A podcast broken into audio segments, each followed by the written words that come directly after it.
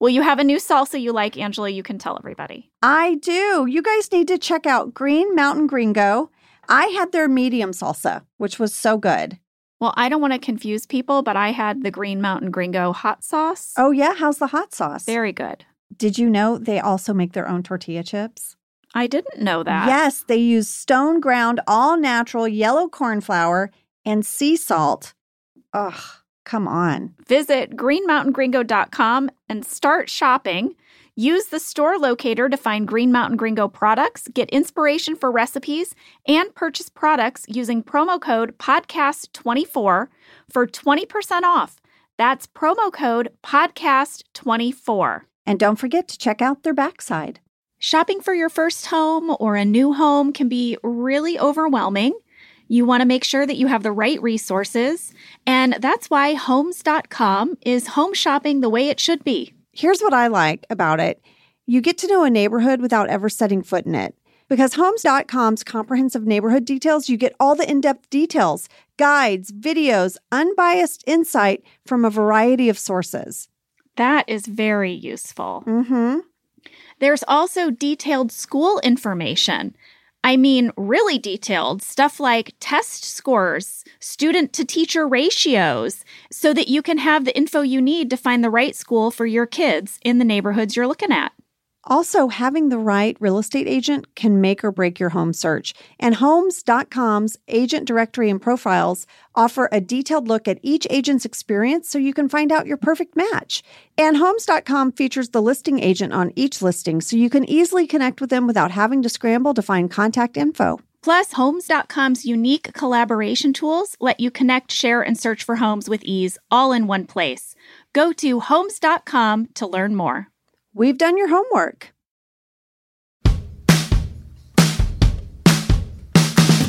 I'm Jenna Fischer. And I'm Angela Kinsey. We were on The Office together. And we're best friends. And now we're doing the Ultimate Office Rewatch podcast just for you. Each week, we will break down an episode of The Office and give exclusive behind the scenes stories that only two people who were there can tell you. We're the Office Ladies. Welcome, welcome. It's Stress Relief Part 2. Part deux. Oh. Is that?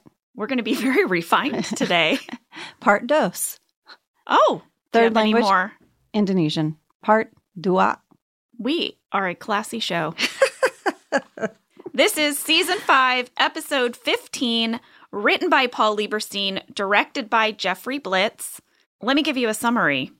Last week, if you remember, Dwight took matters into his own hands when his coworkers failed to pay attention to his fire safety seminar.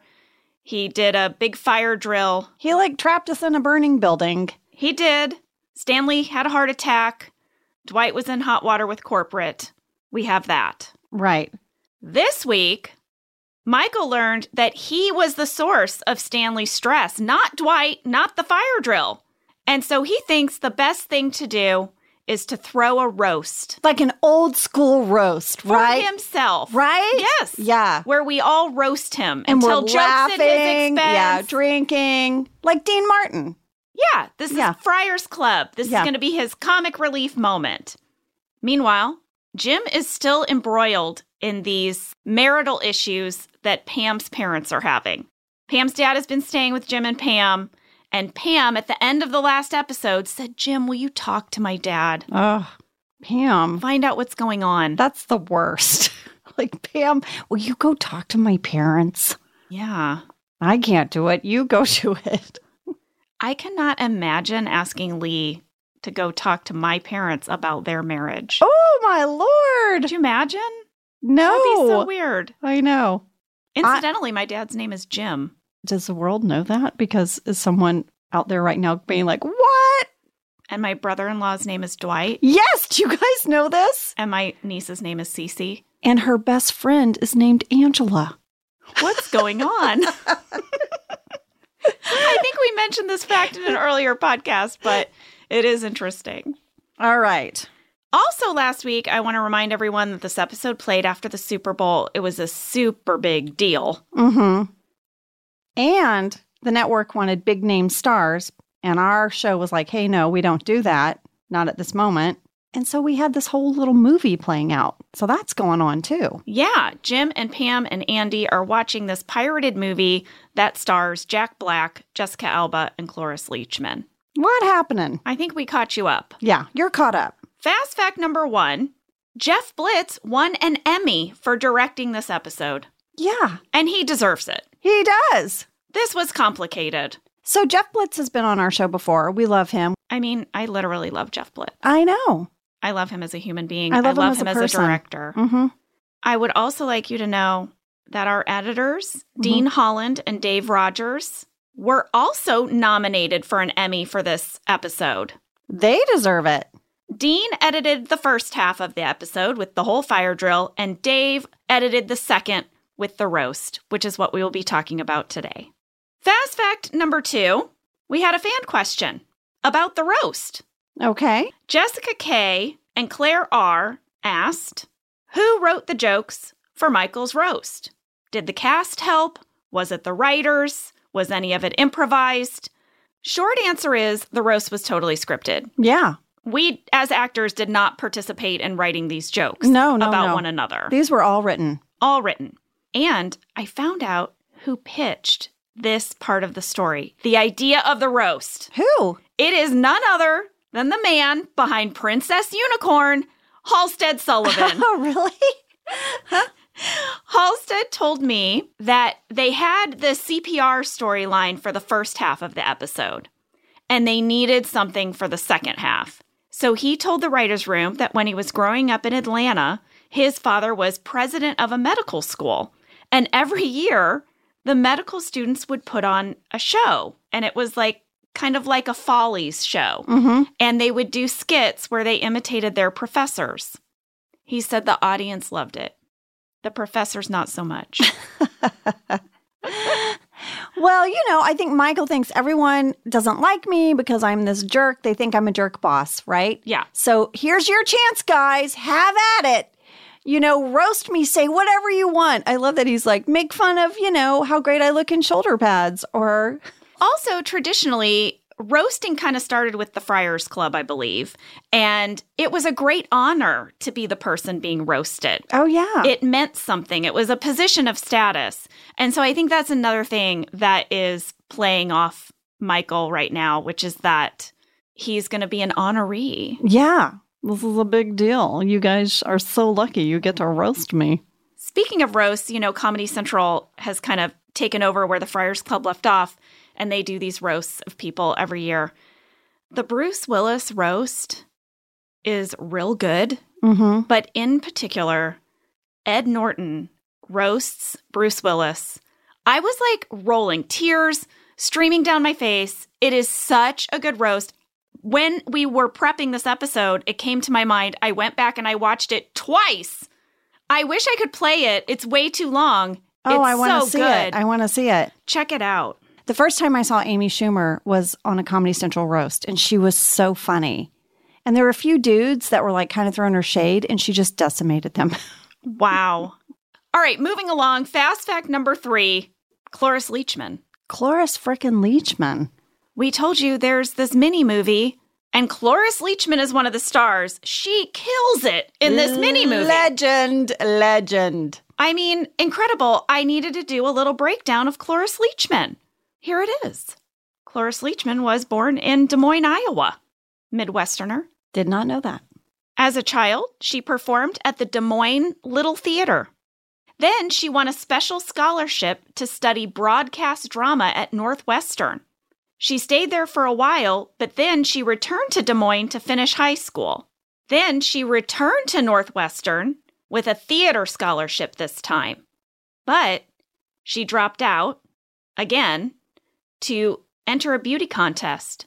This beauty contest Mm-hmm. she eventually made her way to the 1946 Miss America pageant. What? She was in the Miss America pageant. for. Iowa?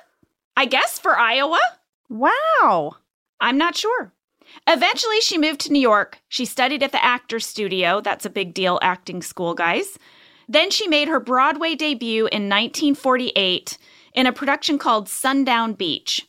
She became a household name when she was cast as Phyllis Lindstrom on The Mary Tyler Moore Show. And then she had her own spin off show, Phyllis. She won a Best Supporting Oscar for Peter Bogdanovich's The Last Picture Show, Angela. Which was written by Larry McMurtry, who is from my hometown of Archer City, Texas. And they filmed it in Archer City. And it was written by, you know, Larry never officially claimed it, but folks in Archer City. So they'd be like, Were you so and so? Did you sleep with that person? What's happening? Oh, so people were like trying to figure out who Uh-huh. everybody was. Yeah.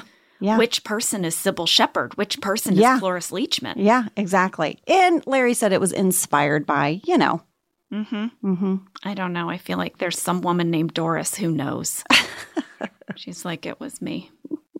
Jenna, I actually read The Last Picture Show a few years after I had left Archer City and I was in college. I was like, you know what? This is a book about my hometown. I want to read it. It's so great. It's a great read. It's Just a great saying. book and a great movie, is Yeah. what you're saying. Yeah. So I'm saying don't skip the book on this one, guys. Over the course of her career, she won a total of eight Emmys for both drama and comedy, by the way. She won a Daytime Emmy. She won a Golden Globe Award. And in 2008, at the age of 82, she was a contestant on season seven of Dancing with the Stars. She was the oldest contestant to ever dance on Dancing with the Stars. And she was inducted into the Television Academy Hall of Fame in 2011. I mean, the legacy of this woman. Sadly, she passed away in 2021 at the age of 94. And she was on our show. I know. This She- legend. legend, amazing woman. Jenna, did you know I got to spend a little bit of time with Cloris? Yes. Now, not during this episode. Not during this episode. Because none of us met these guys during this episode. No, we didn't film when they were there, which was a bummer. But I ended up co presenting an award at the 2012 Genesis Awards with Cloris. We were co presenters. Oh my gosh. We had to hang out backstage. I met her daughter, Dinah, who is lovely. They were the cutest mother daughter duo. And then Cloris and I went out on stage together. We presented this award, and she truly was such a hoot. She, I think, was at the age in her life and in her career where she gave, as the kids say, zero F's. Uh huh. And then I would run into her and her daughter at different events, and we would say hi because we had formed this little connection. Connection. Yeah. But anyway, she was just so fun and so full of life. And I'm so glad I just got to just interact with her those few times. Yeah. I love that story, Ange. Why don't we take a break and we'll come back and break down this episode? Okay, great.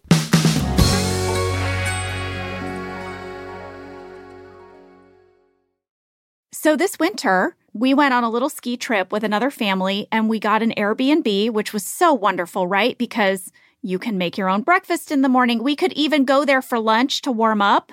Listen, I always want a kitchen with kids. Yep. I don't want to call room service for some sliced apples. I want to have my groceries. I need a kitchen. Yes. Well, this is why doing the Airbnb thing was so perfect. Yep. Well, this family we were staying with told us that they listed their house on Airbnb back in California. Oh, that's so smart. I know a lot of people that do this. It's like, oh, we want to go to Disneyland. We can Airbnb our place and then use that money to go. It pays for your trip. Yep.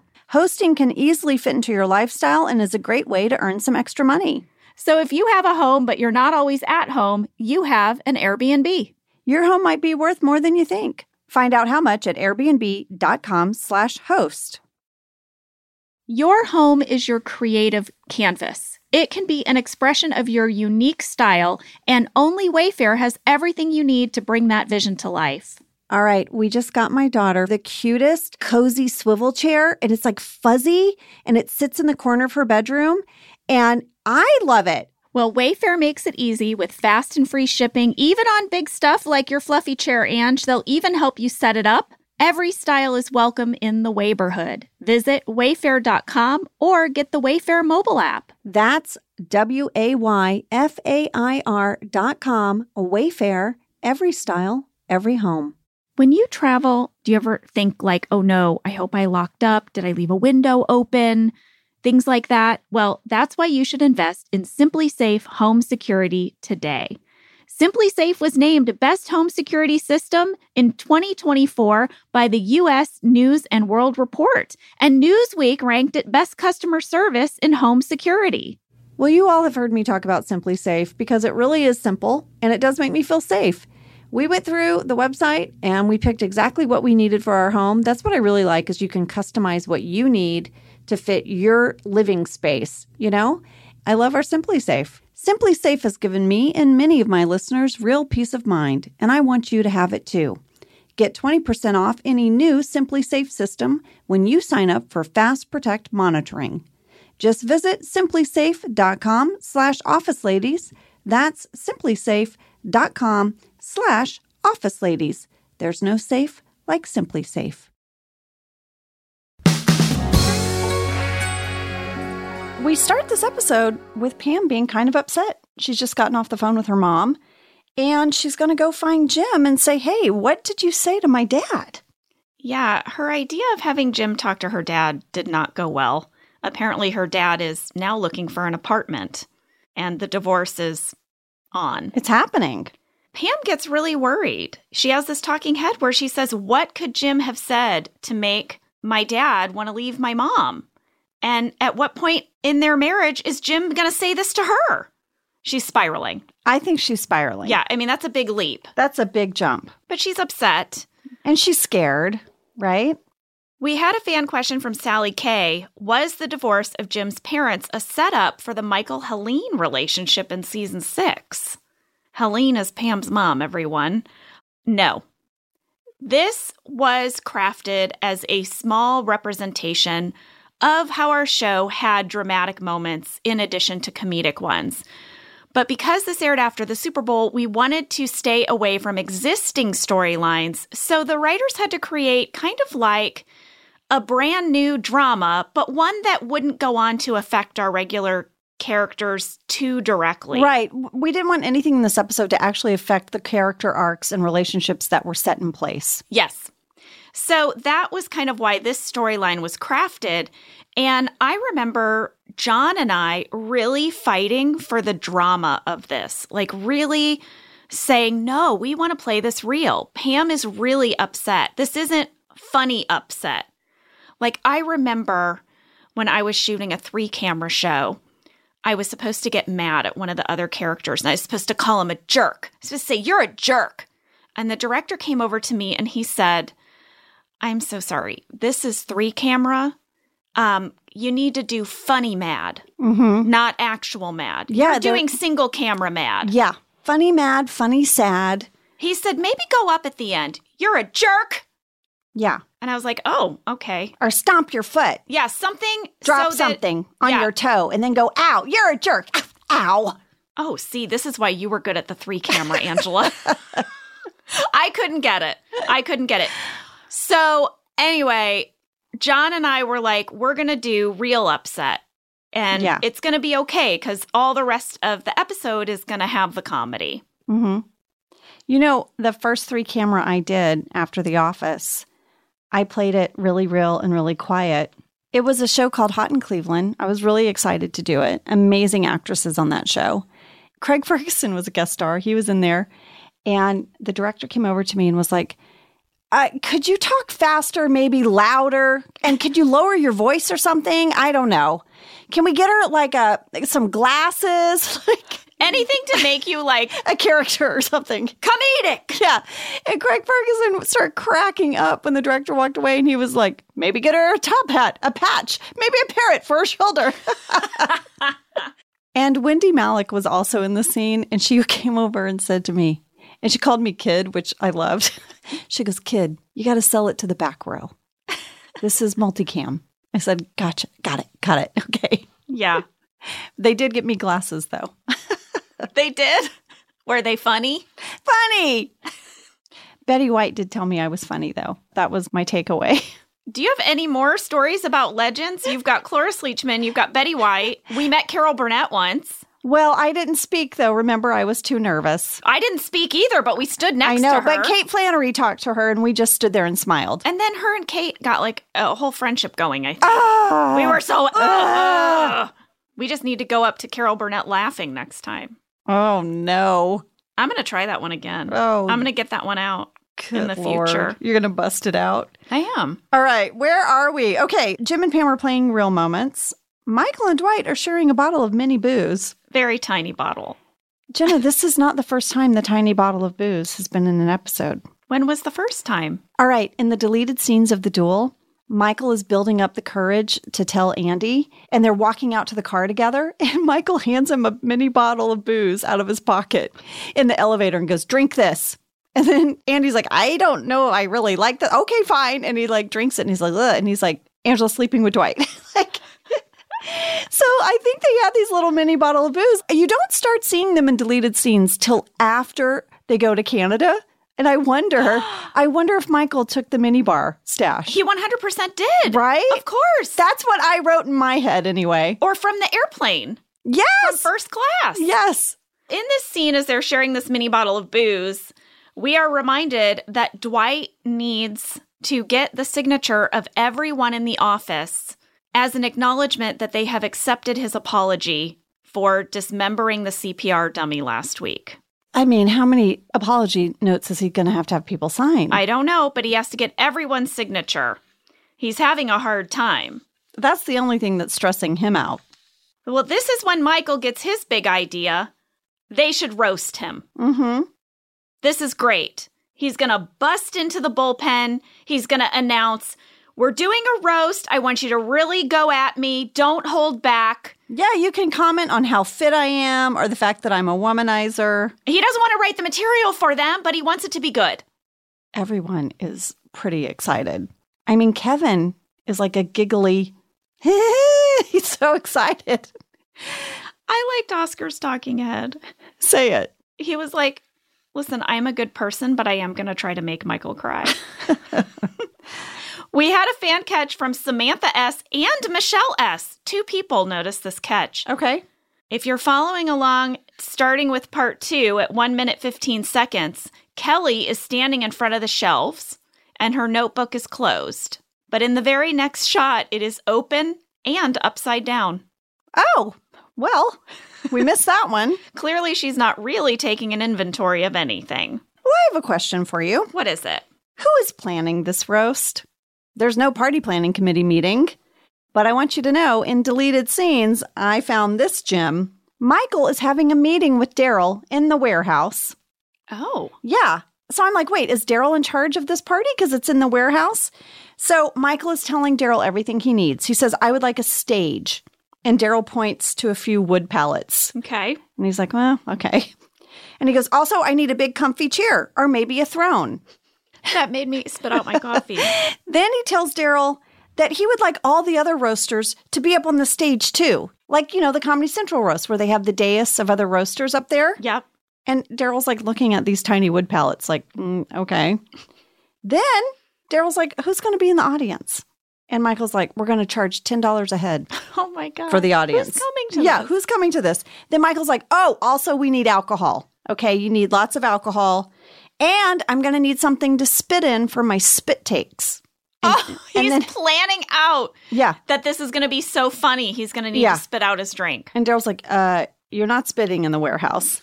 Then Dwight rushes in and he's got this 8 by 10 photo of Michael. And Michael's like, no, no, no, no, no. I want this photo huge. It's got to cover like the whole back wall. Okay. Yeah. And then he says, I also want a drum and cymbal so I can do the badump bumps. This is amazing because all of these things are going to appear in the warehouse. Yes. So I'm thinking Darryl and Dwight planned this. They were the PPC for this event.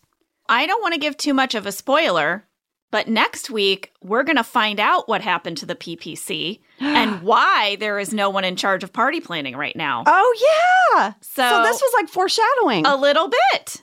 Well, I guess they set everything up, and Dwight has a great idea. It's actually a great idea. It's brilliant. He tells everyone as they're entering that they have to sign in for the roast. Mm-hmm. But what they're really signing is his Apology. acknowledgement sheet. Yes, But, but who catches it? Phyllis. So good. She's so good. She is just busting his butt through this whole episode. She will not sign. Uh-uh. She's not going to sign. She's the holdout. Yeah. Everyone takes their seats. Michael sits on his throne. And now the roast is going to begin. Yeah. Should we take a break? I think we take a break and we come back with the roasting.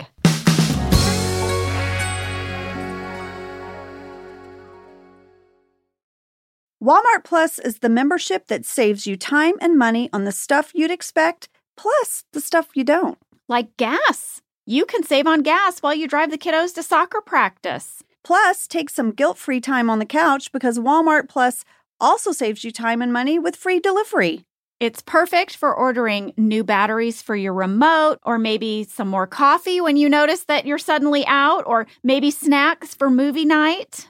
Plus, save on the actual movies with Paramount Plus subscription. You can stream Top Gun Maverick plus Mean Girls, Jenna. You can stream Mean Girls on Paramount Plus. Because savings is what the whole Walmart Plus membership is all about. Members save on gas, plus free delivery, plus Paramount Plus, plus so much more. Start a 30-day trial at www.walmartplus.com. See Walmart Plus terms and conditions. $35 order minimum. Paramount Plus Essential Plan only, separate registration required. This show is sponsored by BetterHelp. You know, we all carry around different stressors. Some are big, some are small. I know I keep mine kind of bottled up, and it can start to affect us.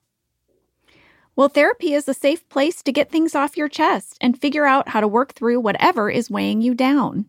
If you're thinking of starting therapy, give BetterHelp a try. It's entirely online, designed to be convenient, flexible, and suited to your schedule. Just fill out a brief questionnaire to get matched with a licensed therapist and switch therapists anytime for no additional charge. You can finally get a chance to talk about all those stressors. Get it off your chest with BetterHelp. Visit betterhelp.com slash officeladies today to get 10% off your first month. That's BetterHelp, H-E-L-P dot com slash office ladies.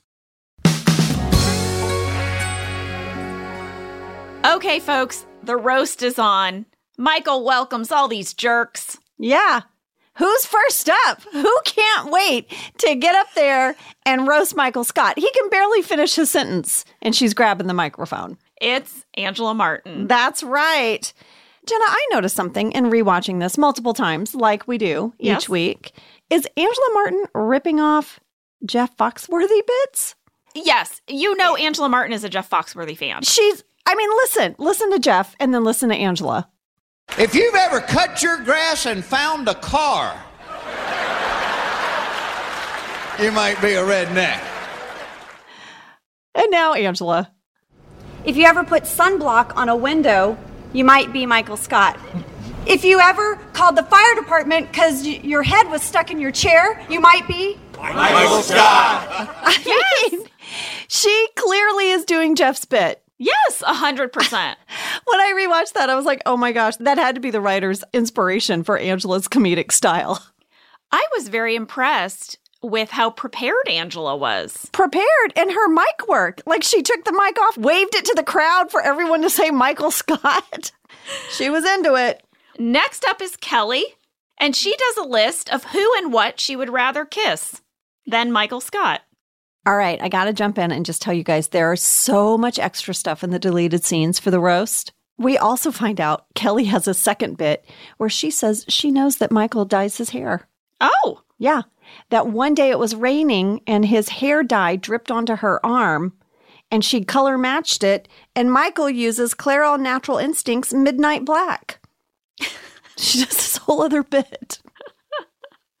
and then I think Meredith's is the most depressing. She says, Michael, you're the reason I drink. You're the reason I live to forget. yeah. Oof. Oscar roasts Michael in Spanish, and he speaks very quickly. He has a lot to say. A lot to say, very passionate. There's so much more Oscar in the deleted scenes. First of all, he does multiple jokes in English before he gets to his Spanish roast. And I think we need to hear him. The only man in the state of Pennsylvania who is less likely to get legally married than me is Michael Scott. Michael Scott is so dumb. He thinks balancing a checkbook is putting a checkbook on his nose and shouting, Look at me! Look at me!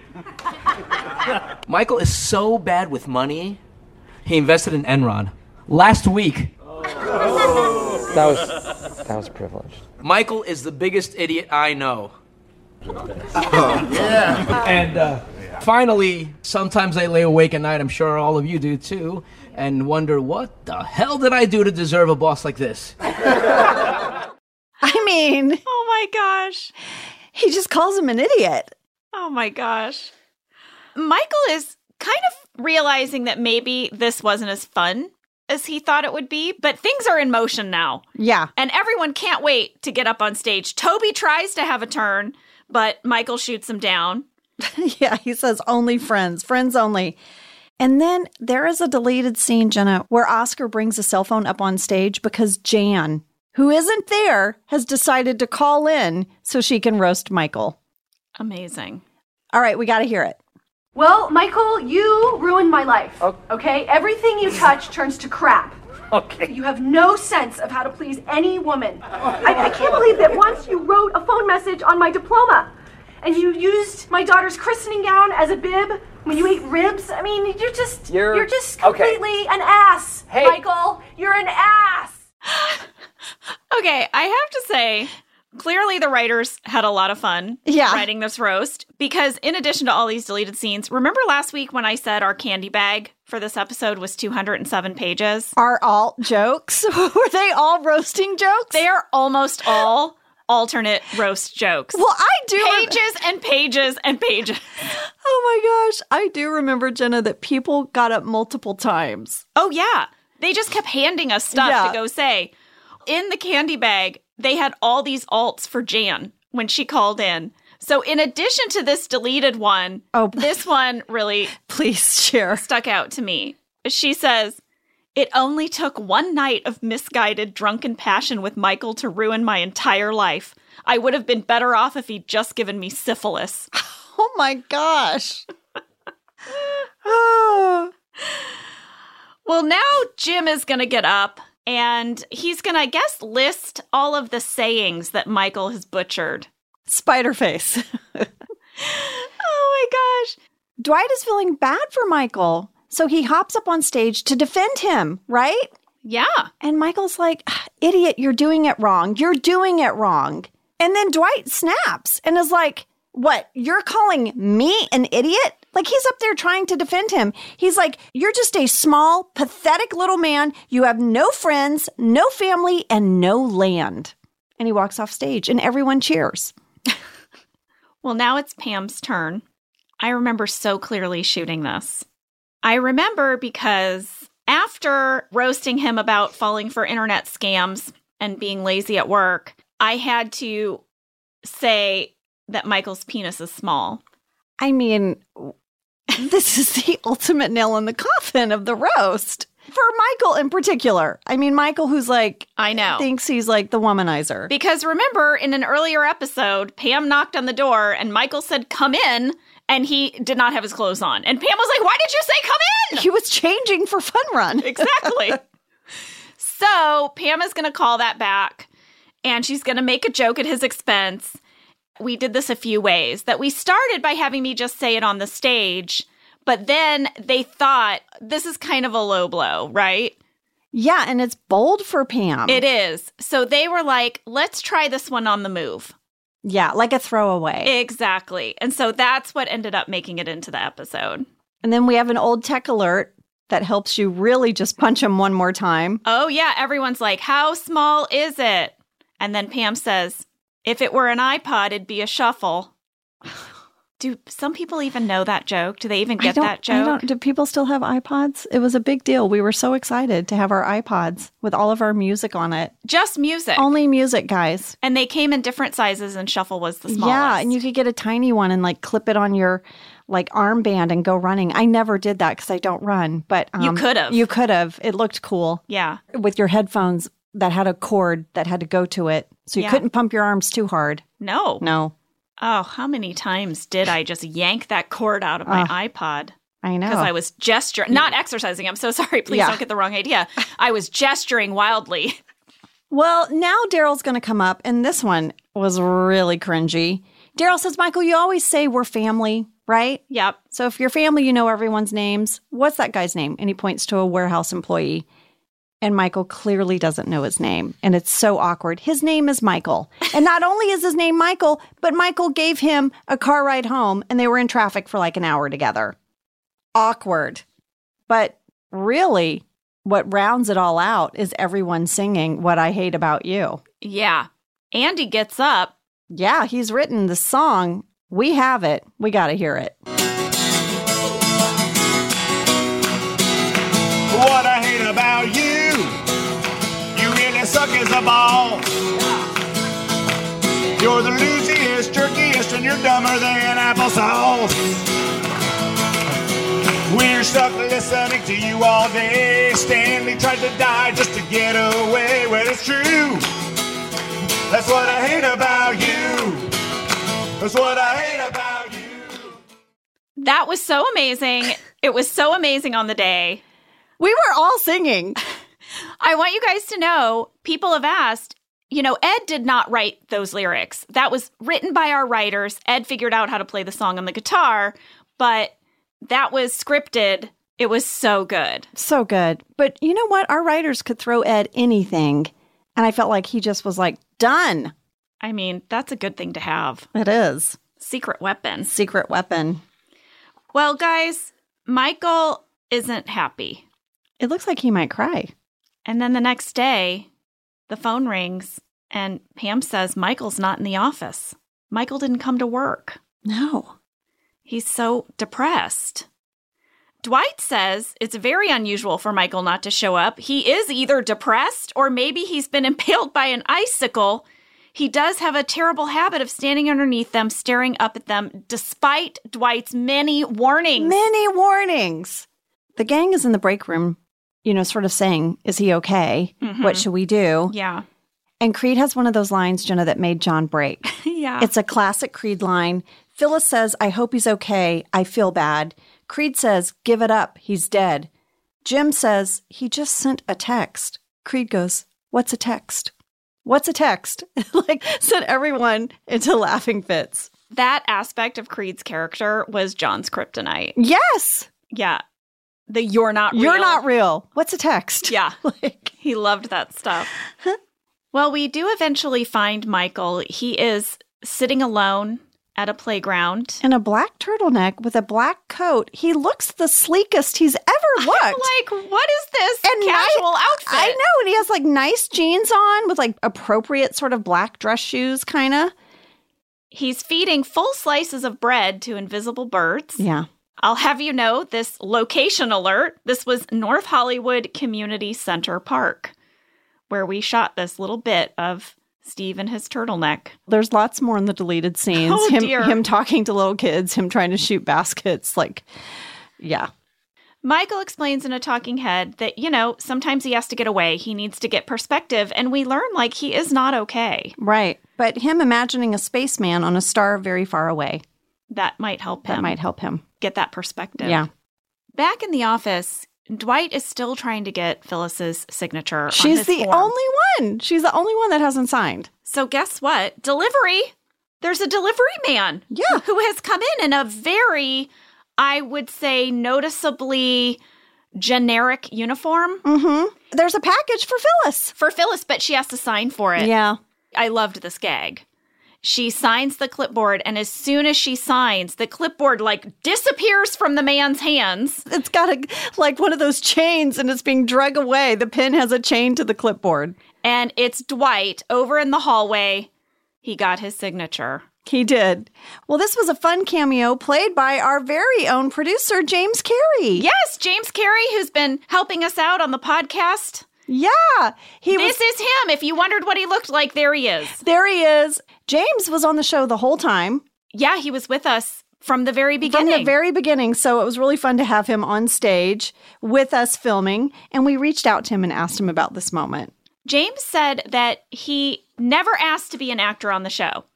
And one day he just got this random phone call from Ben, who worked in Allison Jones's office. Ben was Allison's casting associate. And he told him, We have a role in stress relief. There's one line. We'd like you to play it. And James was like, Yes, of course I said yes. And this was just, you know, this was just a cool thing that Greg and Allison would do from time to time. They would feature longtime crew members in the show. Well, we would always get really excited. And James told us that For him, the day on set was really fun, exciting. I mean, he'd, he'd worked for a long time in the entertainment industry, but he said when you're in front of the camera and other people are depending on you to hit your mark and deliver your dialogue, all of a sudden he got really nervous. and he said he was expecting a little more directing because he's not an actor at all. But they didn't really give him much. They were just like, go there, say your line. But he did say after one or two takes, Jeff Blitz suggested to him, maybe look like you're up to something, mm. you know, give it yeah. a little something. And he's like, I think that's the take they used. But his whole family saw it because it was on after the Super Bowl. Yes, but James said when they first said, We've got a role for you, it's one line as a delivery man, he didn't realize it was for the stress relief episode. Yeah. So when he said yes, he just wasn't putting it together that he was saying yes to the Super Bowl episode. He said his dad was particularly excited. And when he told his brother and sister at first, he said he thinks they didn't believe him. They thought he was kidding. Yeah, yeah. He said they were like, yeah, sure, you're going to be on. Yeah, whatever. And then there he was. He was on it. Well, the episode is wrapping up, and so is the movie, Mrs. Albert Hannaday. Mm-hmm. Andy's moved to tears. He's watching Jack Black and Cloris Leachman break up. Yeah, she's very slowly moving up the staircase in her special motorized chair. And he's crying, saying, hit reverse. So I shared last week that we shot this on location at a house in West Los Angeles. Randy told me the house already had this chairlift. We did not install it. I would think that they scouted a house with a chairlift. He also said that because they wanted this mini film to really look like a real movie, we shot the Mrs. Hannaday sequence on film. Dang. It was our first time shooting something for our show on film. We normally used the digital cameras. We even had a steady cam film camera. And since they only had one day to shoot all these scenes, Jeff Blitz and Randall Einhorn did a full blocking rehearsal with stand ins where they planned out every single shot. They created official storyboards just like you do on a film. And Randy even sent us pictures, Yeah. and they exactly match the mini movie. There's a woman who's standing in for Cloris Leachman, kind of slowly moving up the staircase. And that is how they were able to get mm-hmm. this elaborate shoot done on film, which normally takes a lot longer than shooting on digital. They could do it in one day. Yes, so Randy sent us pictures of how they staged it, and it was so fun to see them because Anna, who was in charge of locations, played Jack Black. Yes. And then Jasmine, who was our second AD, plays Cloris Leachman. so we'll have to put one of those pictures in our stories. It was fun to see their faces. In addition to wrapping up the movie storyline, we're going to find out what exactly Jim said to Pam's dad.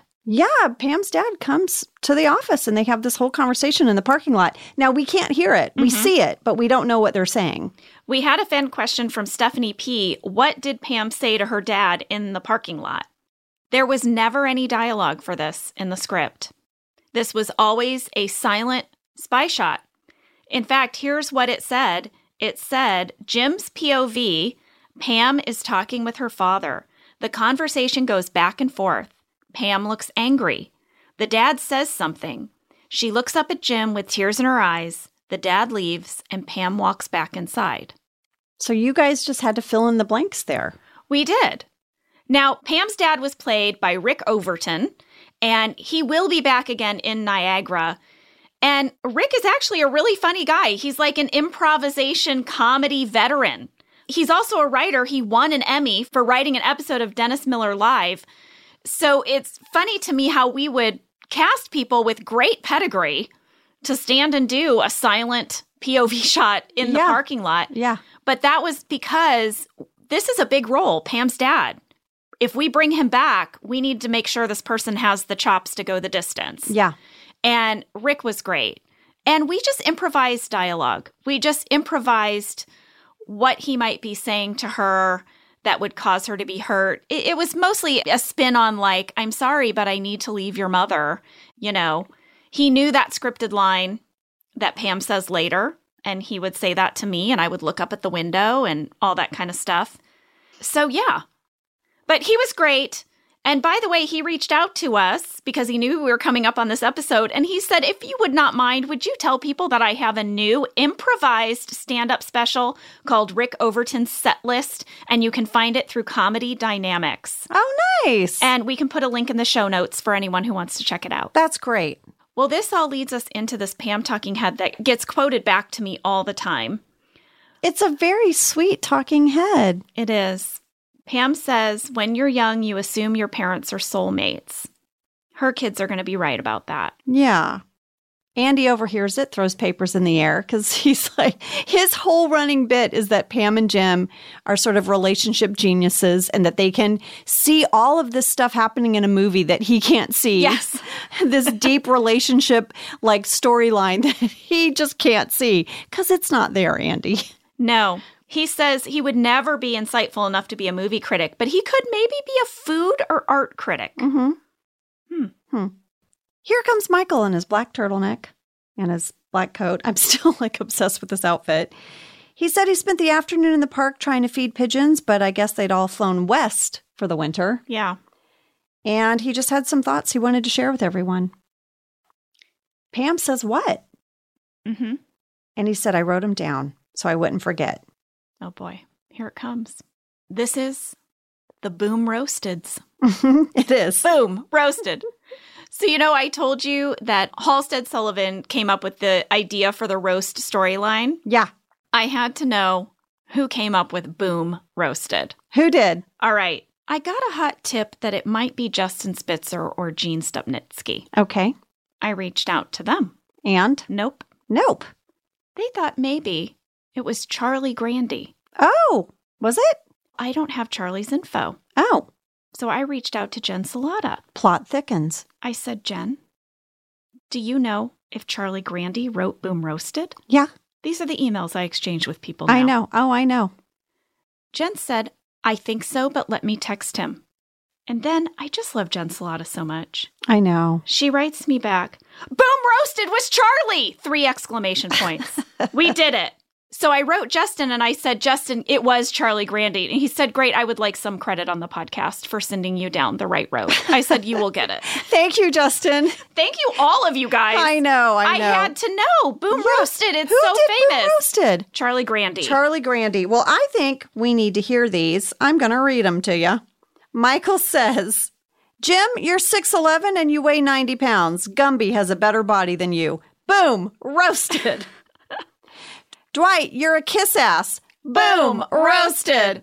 Pam, you failed art school. Boom, roasted. Meredith, you've slept with so many guys, you've started to look like one. Boom, roasted. Kevin, I can't decide between a fat joke and a dumb joke. Boom, roasted. Creed, your teeth called, your breath stinks.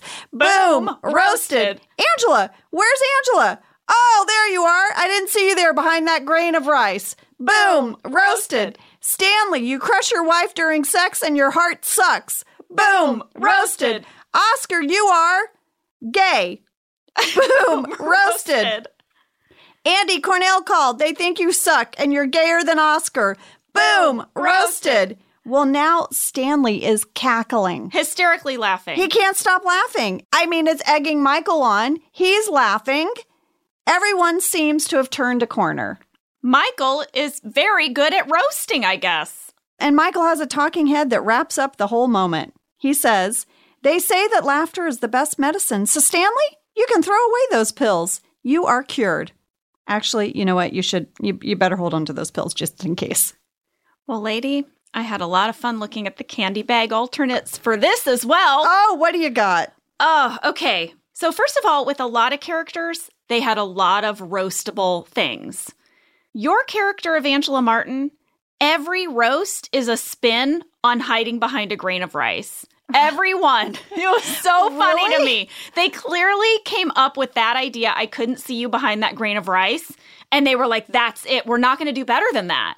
Because there were some slight alternates, but it always ended with, oh, I'm sorry, I couldn't see you behind that grain of rice which was very funny to me. Here are a few of the alternates that stood out to me.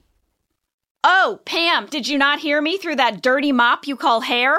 Boom, roasted. Oh my God. And this one. They say people tend to be attracted to people who look like themselves. So I don't know what happened with Jim and Pam. Their kid's gonna look like a pair of stilts with boobs. Have fun giving birth to that, Pam. Boom, roasted. this is my favorite. There's a whole page of Toby Boom Roasted. Oh my gosh. But they are all just Michael telling him to F off and that he hates him. Here's an example in all caps Toby, f you. I hope you die. Boom roasted. That's it. Well, the episode's going to end with our movie, Mrs. Albert Hannaday. And it's a real surprise ending. Yeah. Big twist at the end. Twist Jack Black is Sam. He's returning to Lily's house, played by Cloris. He's got flowers and a walking cane in his hand. Yeah. He's running up to the front door. Mm-hmm. As he gets there, he looks through the window. She's with another man, another young man. Yeah, and they are in the throes of passion. It's very, very, very much of a love scene. It's a makeout. It's a big make. It's a real big makeout. The man she is making out with is her writer's assistant, Nate Fetterman. Nate, we had to know. How did you get this job? He sent in this audio clip, and I promise you, you will hang on his every word. Hi, my name's Nate Fetterman. I was one of the writer's assistants on Stress Relief, and I got to make out with Cloris Leachman. And this is my story. Originally, my part was supposed to be for Zac Efron, and there were actual lines, but he turned it down, and so did Corbin Bleu and Christopher Mintz-Plasse. And the day before it was supposed to shoot, they hadn't cast it, and all the lines had been cut, and they really just needed somebody who was young uh, looking to make out with Cloris Leachman. They didn't have to be handsome or famous. So enter me. Paul Lieberstein and Jeff Blitz, who was directing the episode, pulled me aside at work and asked me if I was interested in doing the part. And I'm not an actor. The last time I performed was in fifth grade. I was Motel the Tailor and Fiddler on the Roof. And I froze in the middle of Wonder of Wonder, Miracle of Miracles, and the audience laughed at me and it was scarring. But I was really excited to earn 500 bucks and residuals. So I said, sure, I'll do it. At the time, I was so terrified of letting the show down. I was working with all these incredible actors and actresses who actually knew what they were doing, and I just didn't want to screw things up for everybody. So I went home that night and I, I told my girlfriend, now my wife, about what I was going to have to do. And I was really scared. So I practiced with her and I didn't get much sleep that night. And then I woke up early the next day and I arrived on location and I was just terrified because I was so out of my element. And I'm in hair and makeup and they're doing my hair. And all of a sudden I feel these hands running through my hair and I hear this voice go, I hear that you and I are going to be doing some kissing later. And I turn around and it's Cloris Leachman and she's smiling at me and I'm like, yep, we're going to be doing the scene together. So then we go to the actual set and I'm riding in a van with Cloris Leachman and Jack Black and Jessica Alba. And these are, you know, big name stars and I'm the writer's assistant on The Office and so out of my element. And I'm just desperate not to seem like a total hack and screw things up for everyone. So eventually it's, it's time for the kissing scene with Cloris and we're positioned on a couch and she's sitting on my lap and I have my arms around her and we're talking and it's very pleasant and she's very nice and she's telling me about her children.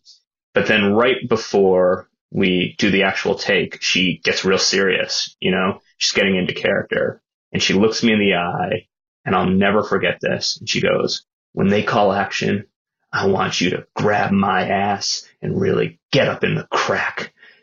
So when they called action, I grabbed her ass and I really got up in that crack. and uh, we did the scene. We shot it many times. They had to get it from a lot of different angles. So we ended up making out quite a bit. She did say a variety of other uh, pretty raunchy things. She's an expert at dirty talk. But it was an amazing experience and I'm incredibly grateful that my five seconds of fame were spent with an absolute legend like Cloris Leachman. And it's something that I always get a kick out of when I get to tell people. Nate, thank you. Thank you for sharing your story. I mean, what an amazing story. Amazing. Hey, Nate, Zac Efron isn't available. What are you doing tomorrow? Yeah. Can you do something for me real quick? Sure. What is it? It's just that scene where you make out with Cloris Leachman. Mm-hmm. Yeah. Oh, okay. Sure. I guess so. And you get 500 bucks Yeah. And a great story. and a story for your lifetime. Yes. You know what? In these kind of over the top moments, you have to go for it. And Cloris was saying, Sweetie, I give you permission to go for it. You Just grab sell my it. butt. Sell it. That's what the scene needs. And we can't be shy with each other. Yeah. We have to go for it. And I've been in situations with actors where we've given one another permission. Yeah. And it's so helpful because it gets you out of your head and you're like, okay, good. now we can just play the scene. it. Have fun with it. I mean, you guys watch every single Dwight Angela make out. Exactly. Sometimes you just got to go for it. And on our set, I think we were so good about being like, okay, I'm cool with this. You do this. We're fine. You know, we communicated. And I have to imagine you're with this legend performer, Cloris Leachman. I'd be timid. yes, you've never met this person. Yeah. So for her to just be so fun and up for it like that and to just say, do it, baby, do it. I love it. Yeah. Well, there you have it. Stress relief. Part two, do you feel less stressed? Have you had some relief of your stress after listening to this podcast, everyone? I, I hope. hope so. I hope our podcast doesn't stress people out. If we can leave anything with you from stress relief other than boom roasted, Yep. it's ah, ah, I was ah, just gonna say ah, that. Staying alive, staying alive, ah, ah, ah, ah, staying alive. Oh my God, that was. Now people are stressed. We hundred- relieved their stress and then we gave it right back. I'm so sorry. Start over. Start the podcast again. Bye, you guys. Have a great week. We'll see you next week. For Lecture Circuit. Part one. I can't wait. I have so many stories. Thank you for listening to Office Ladies. Office Ladies is produced by Earwolf, Jenna Fischer, and Angela Kinsey. Our show is executive produced by Cody Fisher. Our producer is Cassie Jerkins, our sound engineer is Sam Kiefer, and our associate producer is Ainsley Bubico. Our theme song is Rubber Tree by Creed Bratton. For ad free versions of Office Ladies, go to StitcherPremium.com. For a free one month trial of Stitcher Premium, use code OFFICE.